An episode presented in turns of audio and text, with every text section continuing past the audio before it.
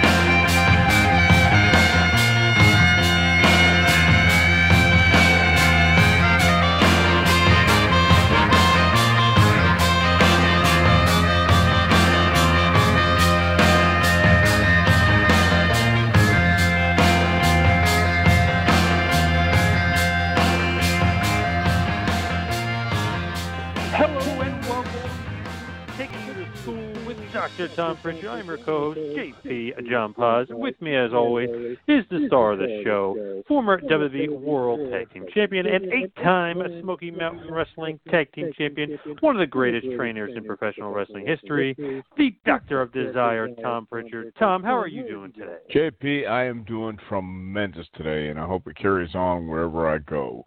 I'm trying to spread good news in the world today, you know? uh, I love Thank it. you. Now, recently, uh, before we kind of get into topics and different things like that, obviously JPWA is doing well. You're the head trainer. What's been going on down there lately? Well, we just actually, here's the great thing about uh, wrestling school you never know what's going to happen. And we just had our first uh, session for 2020 begin this last Monday. And, uh, you know, it's one of those things uh, that you can never be too sure of. But I don't feel, I, I feel very confident uh, that we're gonna we're gonna be just fine. It, it sometimes you get a lot of people, sometimes you don't get a lot of people. Guess what? This time we didn't get a lot of people. We got two guys, and then one guy had to quit after the uh, first night. So we still have some people coming from last uh, last year's classes, and and we're going to make this session pretty special in in highlighting and uh, working with our one student whose name is Silas Mason. That's his real name, and he's already been wrestling for about four years. Uh, and uh, that's what's been going on this past week. We just had a, a great uh, skull session today, and uh, that's that's about it. We're we're uh, we're doing that. Sheamus just put out his Celtic Warrior workout that he did with us right before Christmas, and uh, of course we're getting a lot of feedback from this podcast. So uh, 2020 is looking good so far, and this past week has been uh, uh, pretty cool. And we look forward to the next 12 weeks. I think we're going to change. No, I know we're going to change a few things up, but uh, 2020 is going to be a another growing year for us, and I'm looking forward to it. What was going on with Sheamus going on? I mean, that's pretty cool. You get current WWE stars showing up, and you know you, they get to kind of share some experiences they've had with Dr. Tom. Yeah, well, Sheamus just called me up, and he was looking for. uh uh he he was looking to come back and he wanted to get back in the ring. He hadn't been in the ring in over uh, 7 months. So right before Christmas he he came in and filmed it for his Celtic Celtic Warrior workout and uh we sp- he spent the whole day with us and uh uh just just wanted to put it up and and wanted to plug the school wanted to give us some publicity which was very very nice of him. And and uh that was that was it. Went out to eat and uh talked about old times and talked about uh, new times and and the future. And uh so it was great. Yeah new new stars old uh, current stars and people who uh I've known from for many years have have called me up and want to stop by and want to see what we have going on. So uh whether we have one student or a hundred and one students, uh, we're gonna we're gonna train and whoever stops by, they're going to be fortunate enough to uh, uh, uh, get something that uh, those who didn't want to join missed out on. So that's what's going on. We're, we're very fortunate to to have that going on with us right now. Yeah, it's always interesting kind of to check Twitter and see Sheamus pumping it up. You see Natalya saying she remembers some great stuff. Uh, Kofi saying some nice things about you. It's always a good thing, right? Always a good thing. Yeah, I mean, I'm, I'm, uh, yeah, we've we've been very fortunate. I'm always happy when uh, uh, somebody calls me up and wants to stop by and and just either get in the ring, roll around, or stop by and say hello. And uh, uh, anybody that that is with JPWA is going to benefit. And uh, my gosh, how can that not how can that not help to have somebody there who's been there, done that, uh, currently been there, done that, uh, who's achieved great success many many times over, and uh, be right there in your midst, if you will, to be able to ask questions and uh, get real answers. So yeah, it's great. Now, this episode today, we want to talk about your training, but not so much your training with JPWA or what's going on right now, but your training back in 1998 of a not so young 52 year old Vincent Kennedy McMahon as he stepped into the squared circle and he was about to face Stone Cold Steve Austin. What was kind of your thoughts when you first hear this going on? It's like, um, I'm going to have to wrestle. That's what the storyline kind of calls for. Uh, I'm the biggest heel in the company. I need to be trained. Well, what was going on in my mind is uh, this is just going to be um, a, a couple days of Vince getting in there and going over what he needs to go over, and we're going to be done with it. But lo and behold, uh, Vince took this uh, very seriously and um, he he was in there multiple days.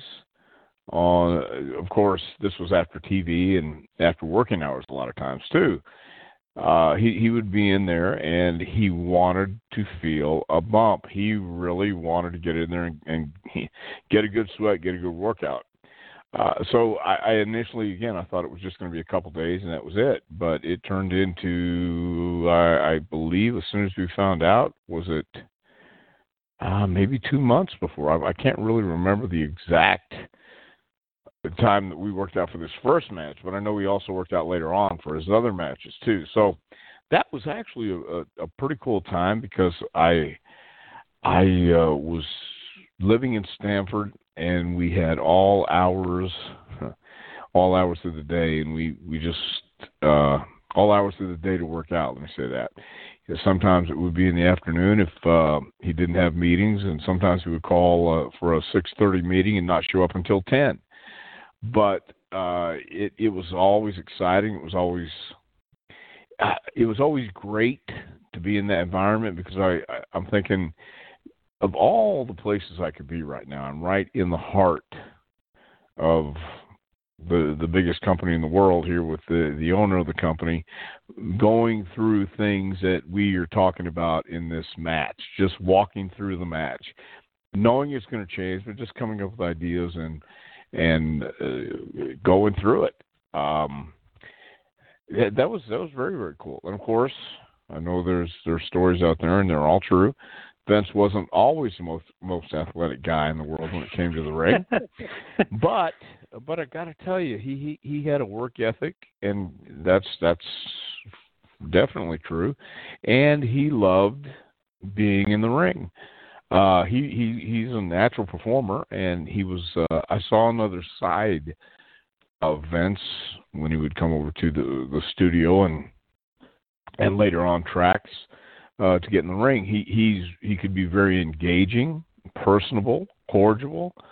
Um, if that's a word, cordial, what I'm talking about. Very very nice, it, it, funny, and um, but also get down to business. And and he he could be very intense, even in the ring. So it was it was uh it was an exciting time because you had the exciting things happening. Uh, the Montreal screw job and Mr. McMahon was just coming into play, and, and Stone Cold was was hot. And uh, my gosh, I need to train to get in the ring. Who are you going to train with? what about you? You know, so that was that was kind of cool. That was very cool. Man, that is just crazy. What was kind of the first thoughts initially? Because you knew he was like a workout nut. You knew he was a creature of the gym. But did you know he was going to be as like invested as he was to to this you know, wrestling thing as, as far as getting actually in the ring? I wasn't surprised. Uh, he always wanted to be a wrestler. He he did. His um, father, Vince Senior, just uh, didn't want him to be. He wanted he he didn't want him to be one of the boys, and Vince always wanted to be one of the boys, and I believe that's where his love is, and he wanted to perform in the ring. So yeah, I wasn't surprised at all. Uh, the only thing that um, the only thing I might have been surprised about was uh, how uh, how how loose he could get and just uh, have fun and enjoy himself when he was over there. Because sometimes he would just we would just uh, lock up, play, roll around, and and do some holds, do some reversals, knowing damn well they're in a cage match. They're not going to be doing a whole lot of wrestling. But he would want to get loose. He'd want to uh, do some moves and and try some things, and then go over what we had an idea that they would do in the match. So, uh, yeah, I, I I think everybody had an idea once he had the opportunity to to get in the ring. He was certainly going to take to it because he he was uh, he was that invested. Did he actually start training? Because initially, the in '98, obviously, it's when he kind of started training. But initially, early '98 was April uh, 13th, 1998. He had that match on Raw, which was actually the the tide turner. It actually ended the '83 uh, week winning streak of Nitro and of WCW, and he fought Steve Austin in the main event. Not really a match per se. They kind of just had a brief few minutes. He smacked him in the face. Austin had one hand behind his back. But did you train him at that point to get ready for the match, or is this later on, more towards St. Valentine's Day Massacre in the cage? No, I, I think it was even before that because I knew. I, that's why I believe it might have been two months before the match because they they had an idea and it was on the table, and I remember. I actually remember this. This was when when everybody was still flying commercial. It was before the private jet, and Vince said something to me at the airport uh, that you you and I are going to be uh, seeing a lot of each other, pal. Oh, really? Yeah, yeah. Got to get me in shape. Got to get me ready. Get me in ring ring shape. That's what he said. Something like I, I think it was ring shape or something like that in the ring. And um, yeah, but but that was um, uh, again an opportunity that that I wouldn't have had if I wasn't there. So thank God. How did he follow that up? Like, you got to get me in shape. Like, what were your, you know, what was your thoughts? I, he was ju- he was just making uh, small talk, and I knew we would talk once we got back to Stamford, and and that's how it was set up. Uh, I believe Liz, and I'm, I can't remember everyone's name, but his secretary had contacted me and told me that Vince wanted to meet me at uh, six o'clock at the studio and we'd train. So that was that was a follow up. Yeah, I think it was, it, it was just small talk at the at the uh, airport. Again, that was when everybody was still flying commercials together, of course. Um, so that that's that's how that came about.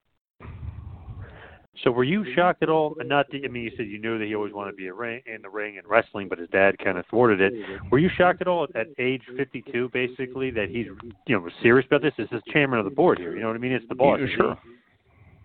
Well, but but I'm not. I wasn't shocked because um once I think, and especially back then, I, I don't know so much about now, but back then, once you you started working in the office, in the actual office, like uh, uh, at in on uh, 120 Main Street, or or whatever the address is.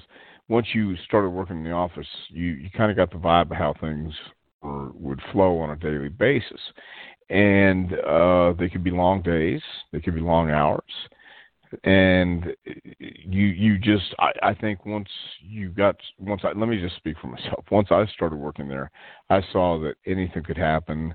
You could be called to a meeting at any time. You could be called to uh, go down and train with someone at any time.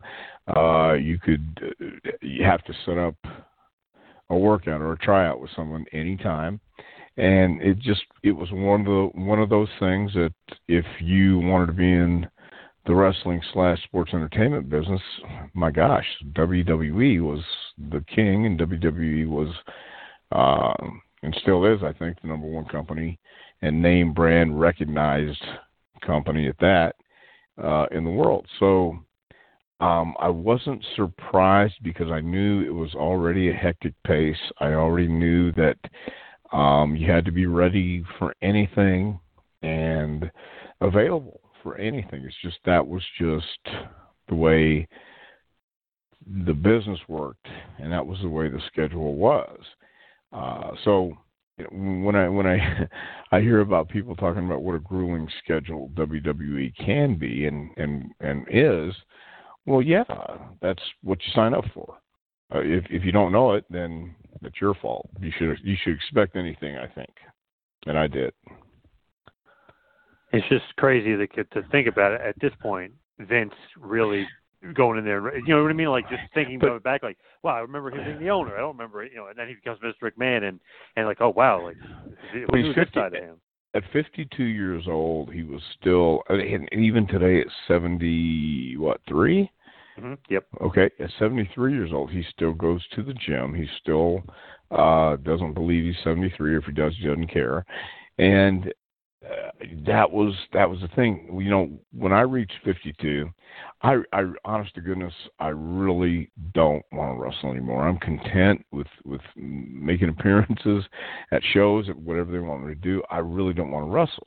I mean, I have, and and and that's okay too. But Vince just went all out for it. You know, he he'd had his neck surgery years before too, but he he went all out and um yeah, I, he he was he's he's you've heard it before again. He's he's a madman and he approaches everything uh with the intensity and passion uh which it takes a lot sometimes after you've been working all day, not him uh, to get in there at ten o'clock at night. Sometimes uh, he, I, I would have to meet him at ten. He wouldn't be there till eleven thirty, and then want to go till one thirty or two, and then of course he'd be in the office next day at nine.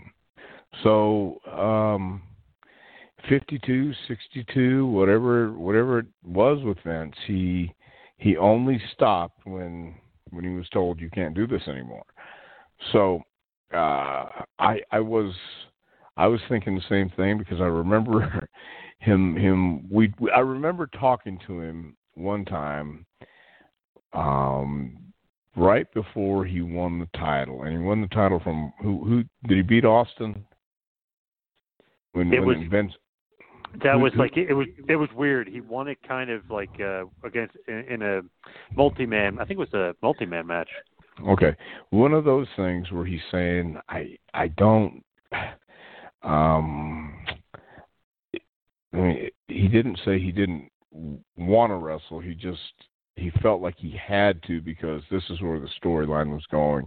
That was my impression. That was my interpretation, and I don't want to misquote him, and I don't want to. Um, um, I, I don't want to say it any differently than he would because it'll be misinterpreted. But I got the impression that he he doesn't mind doing it, but uh, it wasn't the number one thing on his list.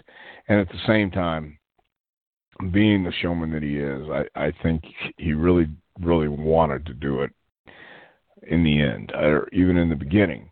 He wanted to do it, but I think it's it, it, being 52 years old. But God, dog, he's always been in shape, and he always looked like a he looked like an athlete, looked like a star, and he is.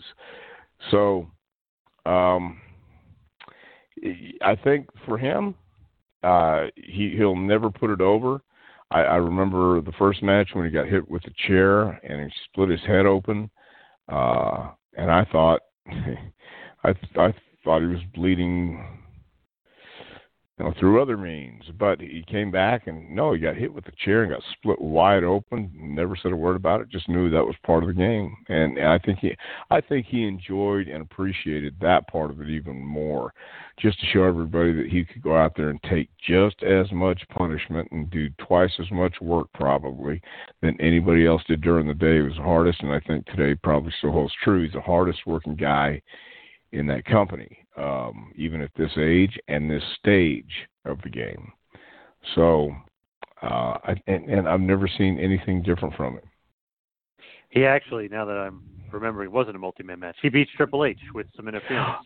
oh, okay. He, yeah, he pins Triple H. I think uh, Austin may have cheated or something. It was a weird thing, but he was basically a face at this point, and Triple H was a heel. He um ends up getting like a fluke win, and he vacates the title, and Triple H ends up winning it back in a multi-man match.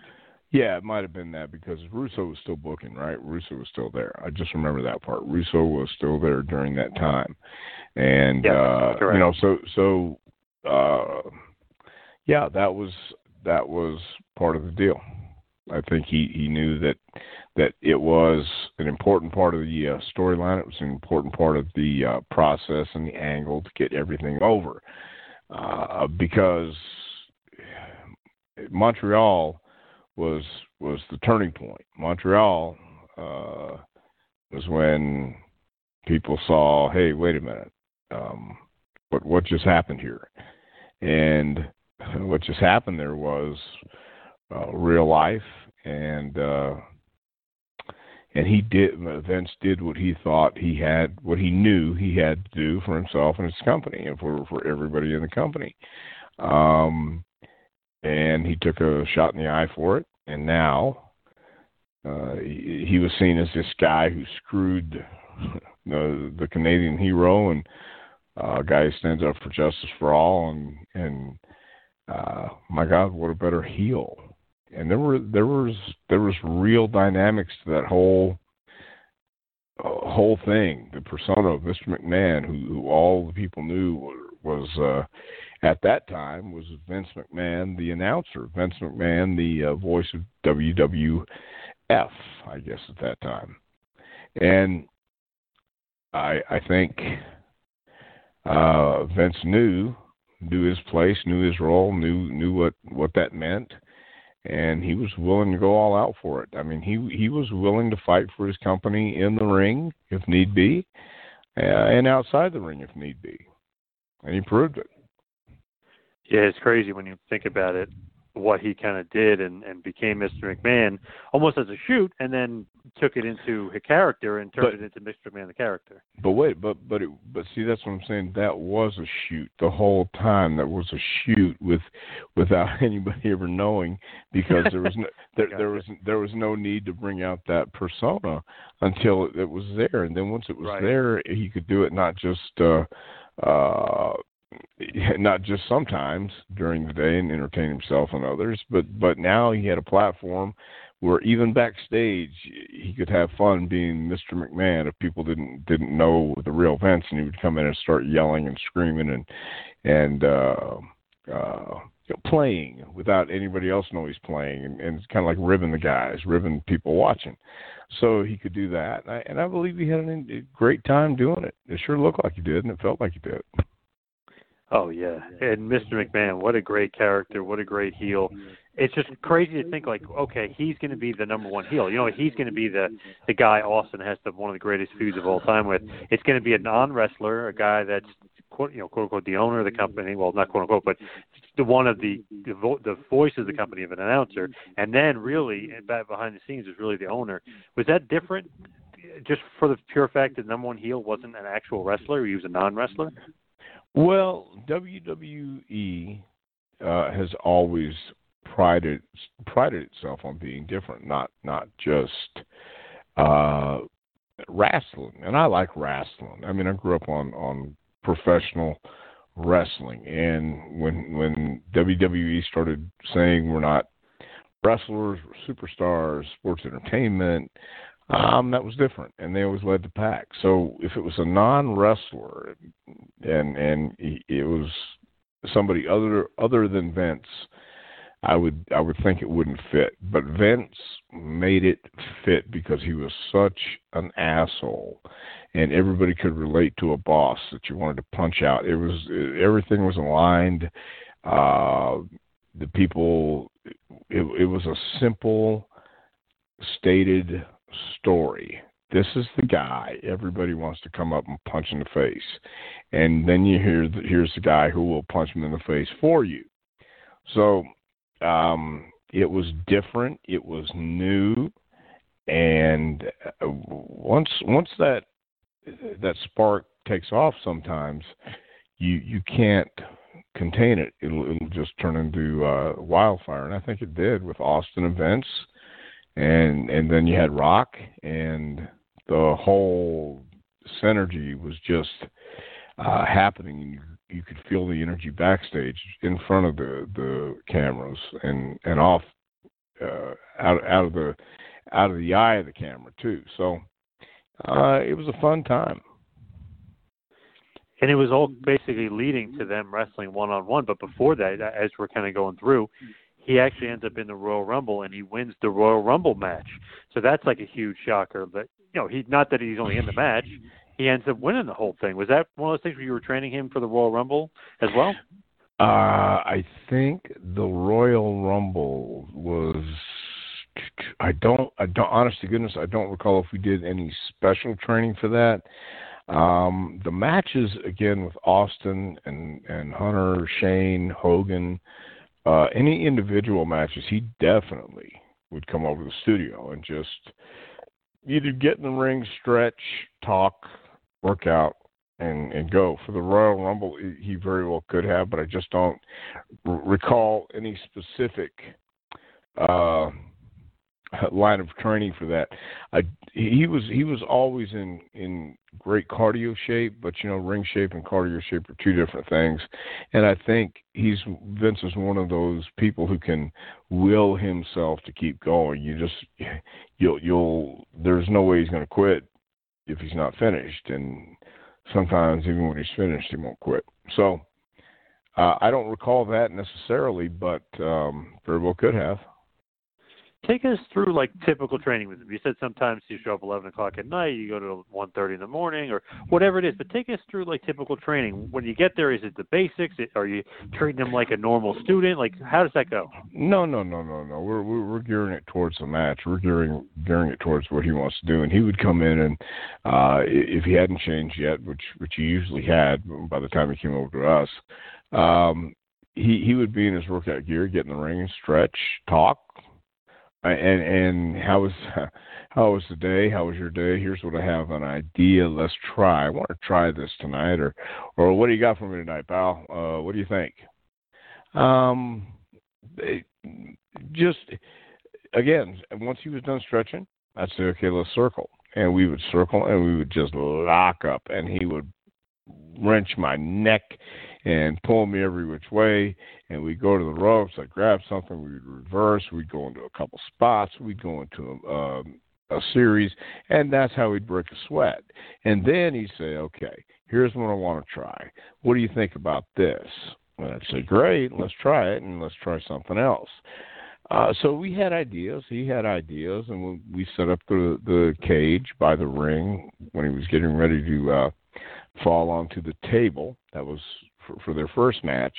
Practice that a couple times, and um, you know that's that's a pretty dangerous uh, bump to take for anyone. I don't care who you are, if you're a pro or not a pro. But Vince, again, at 52 years old, wants to take this bump from the uh, cage to the uh, announcer's table and go through it and he we measured it. We we did everything and and walked through it and did did it a couple times. And and he hit it every time in the studio. And then when the match came he kind of landed on the uh the corner the the outside uh, end of the table and kind of bounced.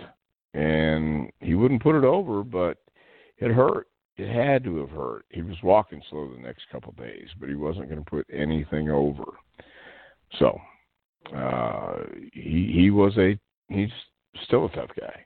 Was a tough guy.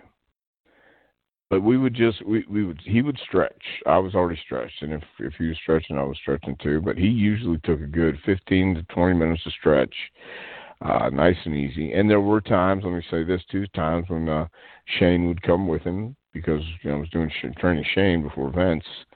Uh, and, and Shane was always a, a ball of energy and, and a pleasure to be around anytime. Uh, so Shane would sometimes also get in there and and play around, and uh, he and I would wrestle and work out. Vince, we'd go back and forth. So it was uh, a loose deal, but usually we, we didn't go under an hour, hour and a half. Sometimes you stay there, uh, maybe two, maybe three hours sometimes. Uh, but that was a the most we would go probably about an hour and a half, two hours, depending on his schedule. And um, we definitely have a sweat by the time we're done. But uh, at the same time, if there was something that he was specifically wanting to go over, that's what we did. And that's what we should have done because we're preparing the owner of the company in a huge pay per view match. I don't think we need to go over here's the basics and let's not move until you get these down. We want you to do what you're going to do, make sure you're safe, make sure uh, Steve is safe, make sure uh, we can be as safe as possible because no matter you can go over something a hundred times and uh, still have something go wrong. Uh, so we just we, we that was my concern, making sure he was safe and everybody else in the match was safe. So when you when you uh, train him for that actual bump where he falls, lands on the corner of the table and really gets hurt, he, you know, you're saying he nailed it every time and everything. Is that one of those things where you're he's literally physically climbing a cage and taking a crazy bump off of it, or how does that actually work? Well, yeah, it was outside. Uh, do you remember the bump where he was? Oh yeah, climbing? yeah, and then, then he broke his back. Pretty much, but he wouldn't tell you that, and he sure wouldn't put it over. But yeah, and and we we had the crash pad set up in the studio, uh, just the same height as the announcer's table, and we measured same length, and he took it, I believe, three times. And then when the match comes, again, it's just one one one of those things. You have to. Um, uh, he's will he was willing to take a chance, and and he did. And uh, anytime you do a, do a gimmick like that, high that's what they're called high risk, pal. Uh, high risk maneuver. By all means, it was and uh but he was not he was fearless he wasn't afraid of anything and so that was that was that did steve ever come to the training no no no no. Uh steve was on the road. So steve was working but also even during the off times now steve uh I, I believe they did go over it obviously the day of but never he, steve never came to the studio for that. Now, as far as him training and stuff, and like you said, you wouldn't go over basics or fundamentals, things like that. What did you actually think about his basics and his fundamentals and his punches and all that stuff? Well, well that's what I'm saying. We we would grab a headlock. We would do uh, some punching and, and basics and fundamentals. Um, it's not. It, it's something he certainly needs to work on if he's going to. If that kid thinks he has a chance, but you know, I, I I, I think if you're going to go right into the main event at uh, whatever pay per view it was, St. Valentine's um, Day Massacre. St. Valentine's Day Massacre. Okay, well, I think we can pretty much get you from uh, where you need to start to where you need to be, and it ain't going to involve a whole lot of left circle, lock up, grab a headlock type thing. It's a cage match. It's a fight, you know. So we're not gonna. Uh, he he's gonna have special matches. and that's pretty much it. He's going to be in those uh, special uh, stipulation matches, and the stipulation is uh, you make sure that you give the fans and your pay per view audience what they're looking for and what they want. So we had spots and uh, go over those. Of course, write write things down, and when uh, came the day of the show, the day of the match, go over it with Austin. So um, that was that was how we did that. How much part of the process are you as far as agenting the match and making sure everything goes down right? Are you the specifically the agent for that match? No, no, no, no. no. All I was responsible for at that time was uh, helping Vince get in get in ring uh, positioning or getting in ring or freak. I want to say ring shape, but it, but at the same time, it really wasn't. It was more just getting in uh, getting in the ring. I was more just responsible with that. I think uh, of course, Austin Vince had their ideas, and they knew what they wanted to do for the match. But that wasn't that wasn't my deal right then. I was responsible for um, helping to make sure they they had what they needed if blood was was required in that match, and uh, so that was kind of cool to help Vince with this. Is the first time that uh, there might be blood, so Tom, can you help us? Well, of course I can. So I don't want to I don't want to go into detail, and I don't want to say I made a Bleas aid for him at all, but but but I did. So, but he didn't need it. He got clobbered in the head with a chair, and, and it was a hard way. And I thought it was like when I after the match. See, after the match, I was I would never go back to Vince's office. Why? Why should I? What What would I do? But I went back to his office after this match, and they were stitching him up. And I said, "That was great." He goes, "I, I didn't use it." I said, "What do you mean?" So I didn't need it. And he showed me. And look, I'm watching the doctor stitch him up, but he but he points to that. And I'm going, "Oh Jesus, yeah." So, um, but that was it. It might have been Finlay or Michael Hayes who might have had that agent. No, been that match. So and they they know their stuff. And I don't really remember who it, who was the actual agent for it. I just remember before the match, uh, we did go over. Like I said, if if blood was needed, we, we had that taken care of. Nice. Yeah. As far as you say, you don't need to go back there. You don't need to go back there, but this time you went back there. How come you wouldn't normally go back there and say I, something I, to him? I had no reason to. What would I? I mean, this th- this was the first match he had. That's what I'm saying. If there was anything else, I I never uh, had a reason to go back to the office talk to Vince. But now, since I was a part of helping him uh, with this match, I did. I, I had a reason to go back. So, um, so that was that was that was why. Was anyone against him wrestling at all? I mean, obviously, you know that could happen where he gets busted open the hard way, or him falling in that table spot and hurting his back and getting hurt really bad. Was anybody against him actually getting in there and wrestling? Not that, not anyone that I heard make vocal mention of that. Uh, that I'm, I'm sure Stephanie and Shane were concerned, but at the same time confident that anything Vince put his mind to, he could do. And I don't think they were worried about his uh, uh, physical ability to do that. So, but they might have been just concerned as uh, as his son and daughter. So, but but yeah, I don't. I never heard anyone publicly come out and say, or backstage say, "Man, I don't think you should do this." Nobody probably would either, right? I mean, probably fearful. No. Yeah, I I don't think anyone would, even if they felt. Well, let me take that back. Sometimes you would you would be with a group of guys, uh, whether it's agents or producers or whatever, and privately they might voice their uh, their opinion. And on this one, I never heard that. So As far as, Vince's ab- ab- ability, what would you kind of rate him ability wise, away, away from, the fact that he's the owner? Uh, about a five, maybe a four sometimes, because you wasn't sure which way to go when when he locked up with you and and and how to move you and and he was very um he was solid. He he just he was like a bull. He and he was a strong. He's a strong guy.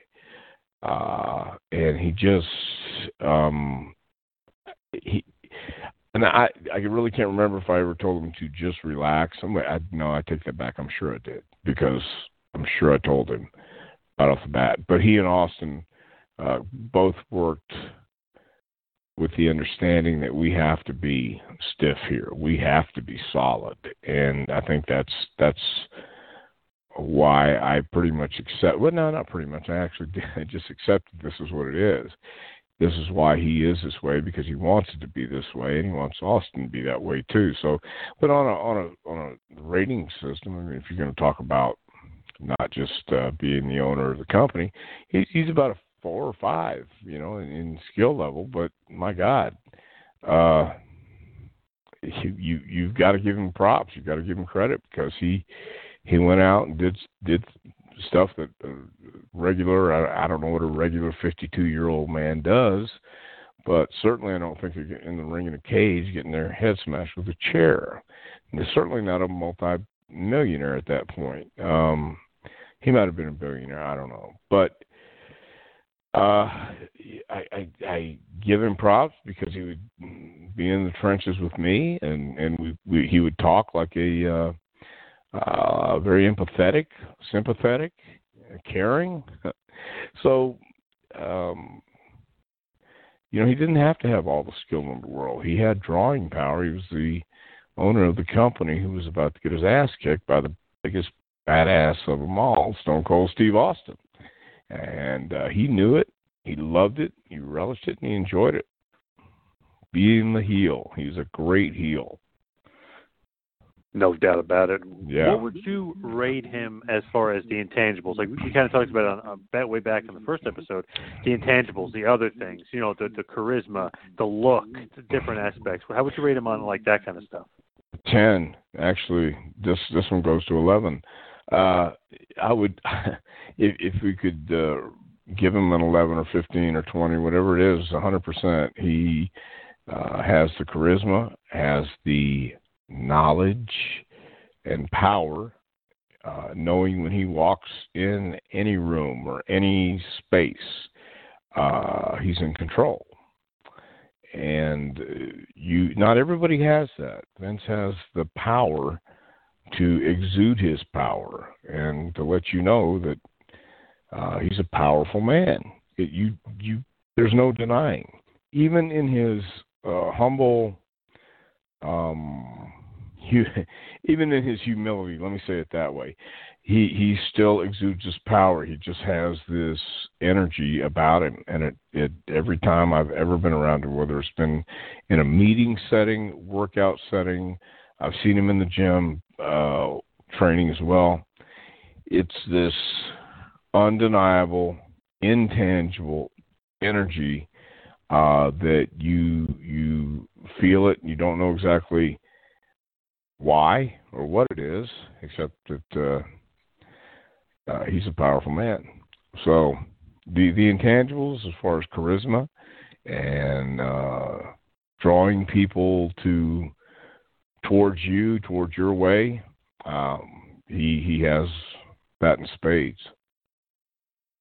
Were you ever, Were you worried, ever worried about him? About like, like, okay, okay, he's 52, he's going to get in there, he's taking this crazy bump.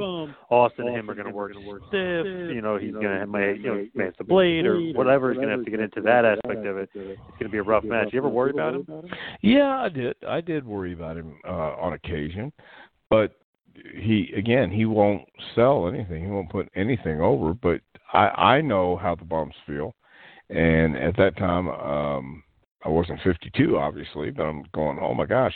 But I did worry about him because I sure didn't want him to get hurt, and uh, and and I I don't think he did. Pardon me, he did get hurt, but he didn't get hurt seriously. So thank goodness for that. Now, as you're kind of kind of training him and stuff, you mentioned training him for a bunch of matches. Were you like the go-to guy for him? You're the guy that he's like, Dr. Tom, I've got to get back in the ring. I got to train again. You're his personal trainer. Yeah, for for the wrestling part, yeah, he had somebody else at the gym, but I was the trainer for the first developmental system there, and that was already in place when this happened. So I was the go-to guy. I was the guy at that time he would, he kind, of kind of never have another guy in the ring with him. You know what I mean? Oh no, Shane. Yeah, yeah, it would be me and Vince and I one on one, and sometimes Shane. But yeah, that was it. No, we didn't have any. No, I take that back. I take that back. I take that back. I take that back. When Kurt was training, when Kurt Angle was training, and I think Shawn Stasiak and a couple other guys, uh, he came over to cut do a promo, and there's a uh, a vignette of Shan- of Vince stunning me, Kurt Angle, might be Stasiak. Angle had a mask on. There were a couple guys with a mask on uh, that that Vince stuns in this vignette. Uh, so there were a couple guys like that when we had a camp where we had guys coming in to tra- train because yeah, I was training guys at that time too. So that's why.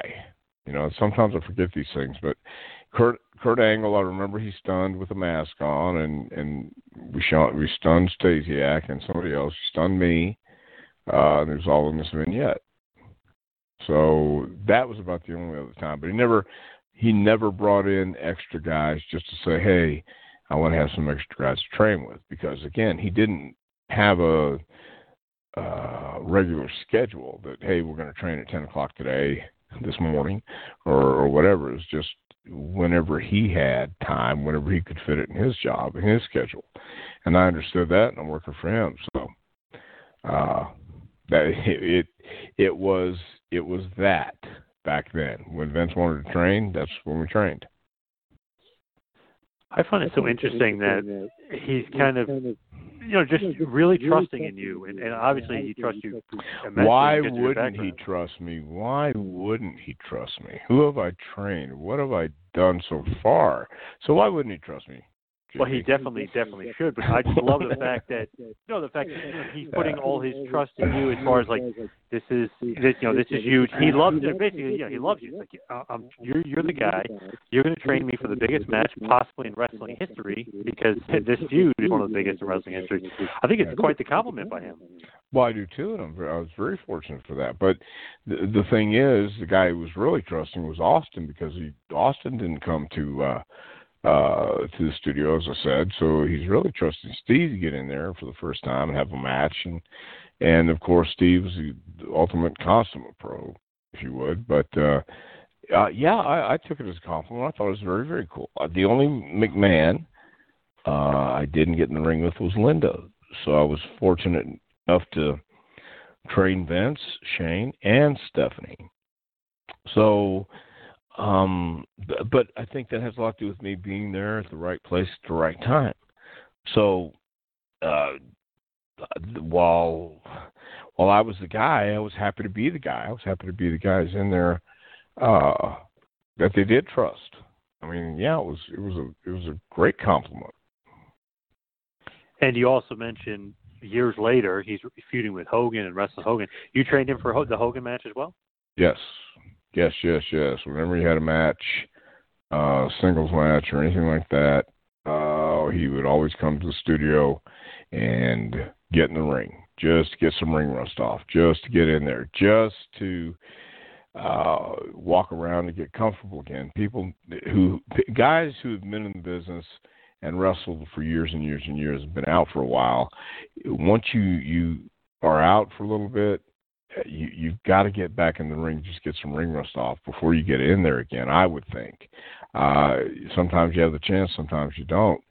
But I just know how it was when I was out of the ring for a while, for months, and you come back and you get in and you go, wow, it's you'll pick it up real quick, but you you got to get your your feet under you again. You got to uh, remember how far it is, how many steps to hit the ropes, and, and what you have to do to um, uh, just get comfortable in that setting again. So I, I think that's what Vince wanted to do was get comfortable in that setting in the ring, uh, no matter who he was going to work with. He he would trust his opponent, no doubt, but he would try to say that because if he didn't trust him, he wouldn't be in the ring with him. Right. So uh, but but you still want to get in the ring, get your feet under you, and kind of realize, oh, it takes this many steps, and and it's things people don't think about, and not everybody thinks about every day because it's just kind of a second nature thing. Once you get started and you you uh, wrestle for a while, and you learn that on the independent scene, let me say it's different rings, but in WWE, they all have uh, it's it's all twenty foot, twenty by twenty um, ring. So at the same time, you you have to have to get in there and uh, figure out how you feel and how many uh, how many steps you have to take. What do you have to do uh, uh, to get where you want to be in that match? So that's that's all it was. He just wanted to make sure he uh, he had been in the ring, you know, at least a week before he had the match, and and uh, had his footing under him. I felt good, and every time he did, it seemed like he uh, felt good. So we accomplished the mission. Yeah. Do you give him advice as far as like, okay, you should do this move or that move, or you're kind of like leaving that to him? I know you said you're passing ideas and stuff, but are you saying Yeah. like, no, I would do this, Vince, for sure? Like Yeah. really kind of hammering stuff home? Yeah, not hammering it home, uh, beating it obviously with a base or like a dead horse or anything like that. But yes, definitely. And he would try it that way, and uh, we would go. We would have our work there from there, doing it that way. But but a lot of that was just wrestling holds to get us uh, loosened up and into what what they're going to do in their match because there wasn't going to be a lot of wrestling holds. There wasn't going to be a lot of uh, technical uh, savage steamboat moments. It was going to be a fight between Stone Cold and Vince, or Hunter and Vince, or Shawn and Vince, or um, whoever else it might be. So yeah, but but yeah, I would I would say certainly if you're going to grab the arm, grab it, slide down, grab my wrist this way, or trap it this way with the left arm, uh, and he would. Do you think that he at all thought he was above any of that, or you you said like No. humble and stuff, but did he ever kind of think like, okay, come on, Tom, like No. teach me teach me some? No, never. Never, never, never, never, never. Uh, never indicated that to me. Never felt that.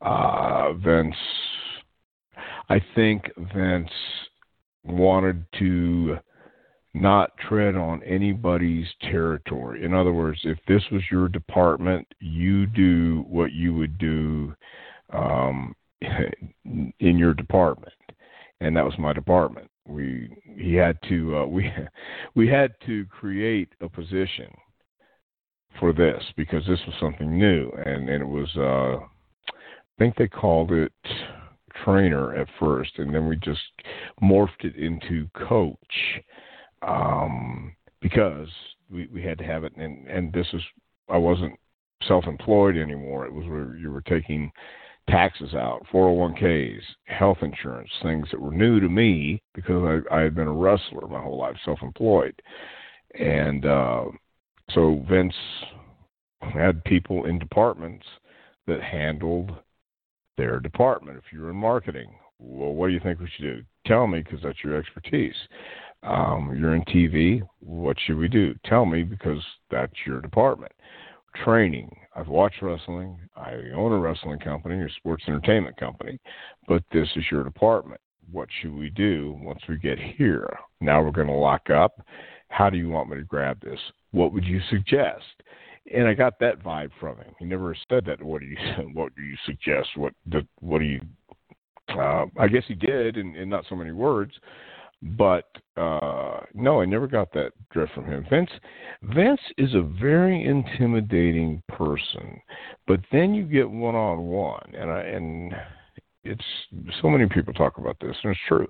Once you you get one on one with him and you see a different side of Vince, you understand this is how he is when he has to be that way. When he has to be Mr. McMahon, he knows how to do that. And there are many times in in life, and many times I'm sure in the business world, uh, when he had to be that guy.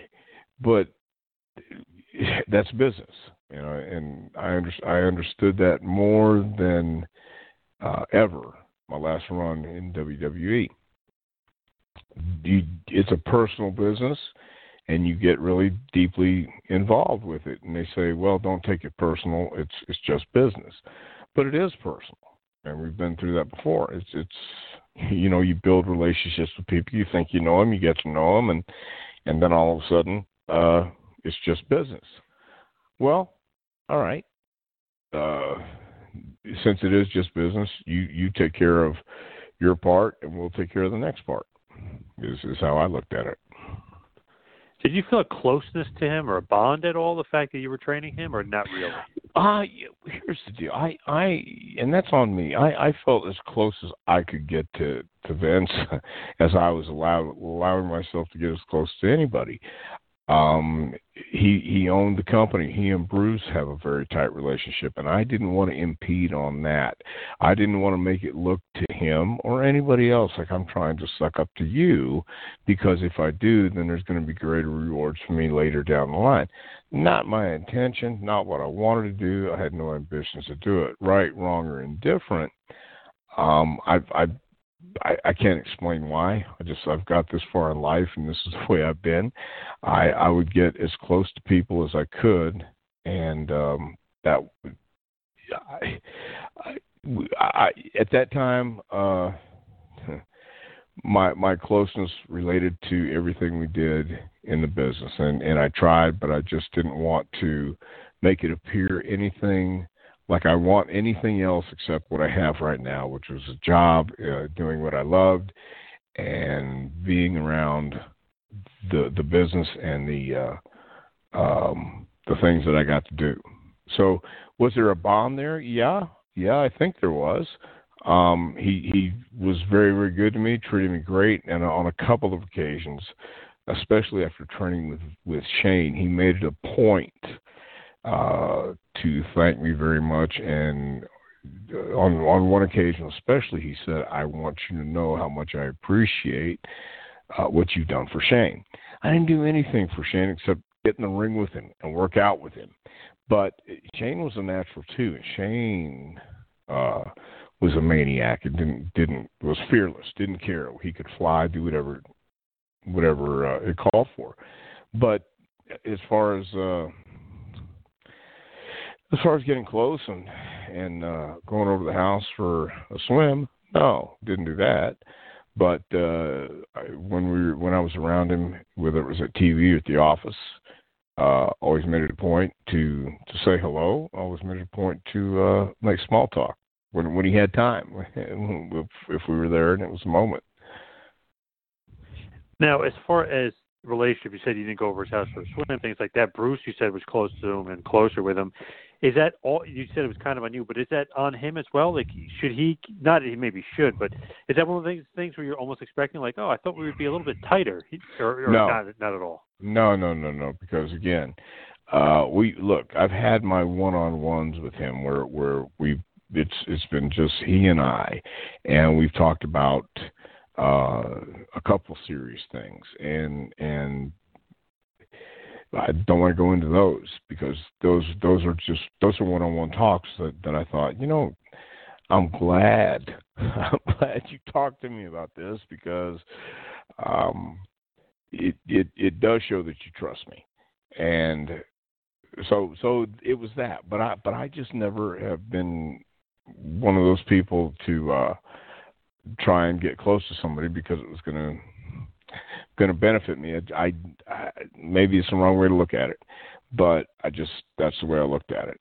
And Vince was very again he was he was as personable and uh, as bonding as he could be, and I was too. And I obviously I I wasn't very adept at it, adept at it, whatever you want to say.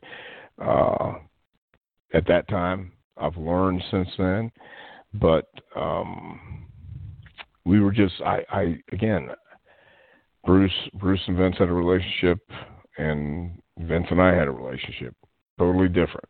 But at the same time, uh, I got to work with him in that capacity and can't take that away from me. Was anybody ever jealous of you that you were training Vince one on one with Vince and had that opportunity? Not that I know of. Not at all. Especially in there, man. I mean, it was um, there was nothing to be jealous about. There, there was plenty of work for everybody to do at WWE. The the whole trainer slash coach thing came about um, because that's that was the next step. They they weren't creating any in-house talent, and WCW had the power plant.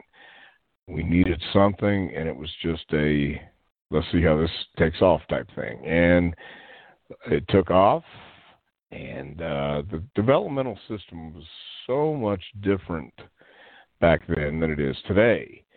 Uh, in in a lot of ways, a lot of sense, and it would take me a long time to go over that. But but it it's it's great when you have the keys to the kingdom and can do whatever you want. I wish we could have had the PC Center back then.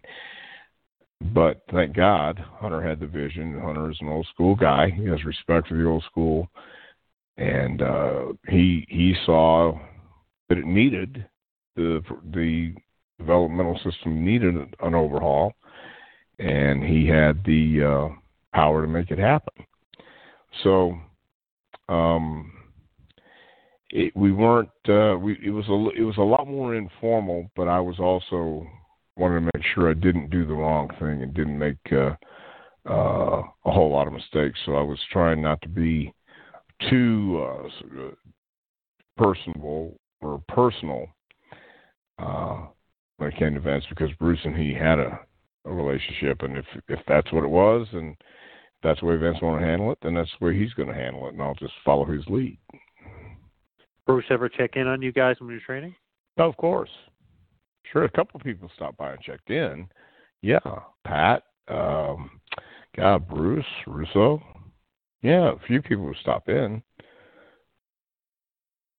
Well, what is that like? Is Vince kind of like, uh, guys, get out of here, or is he like, all right, I'm going to show off for you guys? Oh no, no, no, no, no. They, they, he would he would work out while they watch, and if he needed to talk to them, he talk to them, or if they needed if they needed to talk to him, yeah, he would stop and, and talk. But uh, yeah, for the most part, if they would come and watch or do whatever, if they had had an idea for the match, they'd add it, tell them what they thought. But for the most part, it was us, just in the ring, and uh, uh, if anybody came over, they would stop. Sometimes watch for a little bit and then leave. Sometimes do what they had to do and then uh, uh, leave, or other times they'd stay. But um, I mean, there there were many many nights when uh, we we would be in the studio late at night, and everybody else, you know, people still be working in the edit bays and and and working all the time, uh, and it would just be us in the ring. So it was uh, it was a, it was a really interesting time to be there. Looking back, adding everything up, his physical, all the tools, like you said, work rate probably four or five, the intangibles probably a 10, 11. Overall, what do you what do you think as far as a wrestler? I mean, he, I mean, this is this ain't the Rock coming out, of, you know, young Rock coming out here, fifty-two year old man. But like, how would you rate him overall? As a performer, I'd have to give him a ten, just because he was fearless. He wasn't afraid to do anything or try anything. Um, so I, I have to give him a ten as a as a performer, as as someone who uh, is going to go out there and leave it all in the ring. He he he just he felt that way, and I know some guys uh, on the crew who didn't feel that way. So Vince was Vince was all in, and I I, I give him props. I, I give him all the respect in the world, um, because even today you can look at him and tell you can tell he busts his ass in the ring, and that's that's or busts his ass in the gym. Excuse me, but that's one of the things that a lot of uh, new recruits don't get. That everything you do, especially when you get in this business, and especially now in 2020, uh, everybody has a camera, everybody's watching, and everybody pays attention, um, regardless of if you're if you're just starting out or you've been around for a while. You know, if you're good or if somebody thinks you're good, somebody's going to send a, a video or somebody's going to see a video or see something and make a judgment call. Um, so Vince you know, knew that everybody would be watching him as the owner of WWE going out there. He he knew he had that uh, uh, foresight, if you will, to realize that he has to go out here and and perform and and be fearless, and he was. So, I mean, uh, overall, he was definitely a 10. And I think that is the perfect stopping point for this week. Great stuff on Vince. Love getting kind of behind the curtain and really, really learning more, not just about training, but like what happened behind the scenes with the training. So it's so cool to get that perspective from you. Just got to mention, of course, as far as plugs and Pro Wrestling Tees store for JPWA. So check out ProWrestlingTees.com and go to the JPA Wrestling store. J- J- JPWA. JP, I'm sorry, JPWA, obviously, uh, Jacobs Prichard Wrestling Academy, obviously. Um, check out the Pro Wrestling Tees store and a Patreon page for the JPWA as well. On the Patreon page, they'll have a lot of videos of training and a lot of things that you probably could learn from. Also, check out the website, jpwrestlingacademy.com. Any email you want to send us, questions, comments, concerns, you can go to Tom Prichard Podcast at gmail.com. You can follow me on pod, uh, excuse me on Twitter at Two Man Power Trip. You can follow Dr. Tom at Dr. Tom Prichard. Our website is tmptempire.com. And Dr. Tom, do you have any upcoming appearances? I do, I do, I do. But first of all, also check out the um, uh, Celtic Warrior workout uh, with Sheamus that he came when he came and did his JPWA uh, gimmick from there. It was very very cool. February uh, seventh, I believe it is, and I'm just going to look here real quick because uh, yes, February seventh. It's a Friday in uh, Pigeon Forge, Tennessee. We are doing a benefit. Well, we KFW is doing a benefit for Tracy Smothers. Um, a lot of guys going to be there. Ricky Morton, myself. Ah, gosh, and I wish I had the, the list of other people around Tennessee uh, to to help out Tracy Smothers. We just did. I say again, we, but we did. Uh, Matt Sigmund promoted a huge Bobby Eaton Appreciation Night in Knoxville on December 14th. We saw, we all saw Tracy Smothers come and uh, he wasn't doing real good. He'd been having chemotherapy, just gone through some uh, uh, heavy stuff with cancer, and uh, Tommy Henry with KFW wants to help him. So uh, if you go to the KFW Facebook, and I think all it is is KFW. It's called Kin K I N Folk Wrestling. Uh, and again, it's located in Pigeon Forge, Tennessee. Big, big benefit. We're hoping a lot of people come out. All proceeds go to Tracy, help him out in his uh, his condition. I also have uh, some seminars coming up too. Um, Fantasy Camp, February 22nd for the JPWA. You can go to our website for all that information, fill out an application, and um, we'll have a lot of fun. Then I have, course, uh, on March 7th in Jeffersonville, Indiana, for the uh, for Ian Rotten. Um, you can check them out as well, IWA, and uh, I think for right now that's that's about it. As we get into summertime, I have some summertime stuff, but we don't have to run everything down right now. We can get as we get closer, we'll certainly go over that. I'm sure. Absolutely, and Dr. Tom, if anybody needs you know, out there needs really good professional training, why not go to the guy that trained Vincent Kennedy McMahon, The Rock, Shane McMahon, and, and the list of others? Got to go to JPWA, especially Dr. Tom, right? I mean, there's nobody better than that. Well, I appreciate the kind words. Uh, I think there's a lot of great trainers out there, and it's all what fits your needs. And um, I can't say that uh, I'm better than anybody else, but the people who train with me can. So uh, you you you got some guys out there who who approach this uh, in their way. I approach it in my way, but the only way does not exist. So you have to find what fits you, what fits your goals, and uh, what you're comfortable and happy doing. So uh, while this this year we're we're looking at revamping our business model to where uh, everybody gets the benefit uh, of what what they're looking for and and accomplishes what they want to do. Listen, we know not everybody who comes to wrestling school is going to be a major WWE or or a major company star. We get that, but what, what are you coming to wrestling school for? Do you want to have a couple matches? Just do you just want to feel it, taste it uh, on the independent level and have fun?